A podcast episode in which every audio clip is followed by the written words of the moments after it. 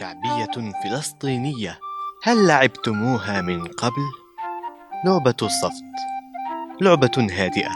عدد اللاعبين اثنين. وتلعب على مربع صغير يقسم إلى تسع وحدات.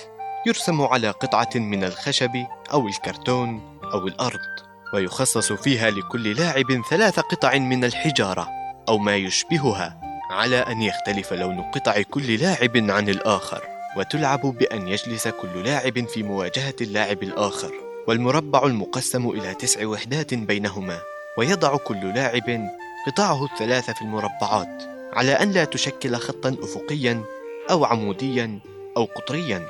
ثم تجرى قرعة لمعرفة من يبدأ باللعب ويبدأ اللاعب الأول بتحريك إحدى القطع بشكل عمودي أو أفقي. بشرط أن لا يحرك قطعته أكثر من مربع واحد في النقلة وأن لا يضع حجرين في مربع واحد.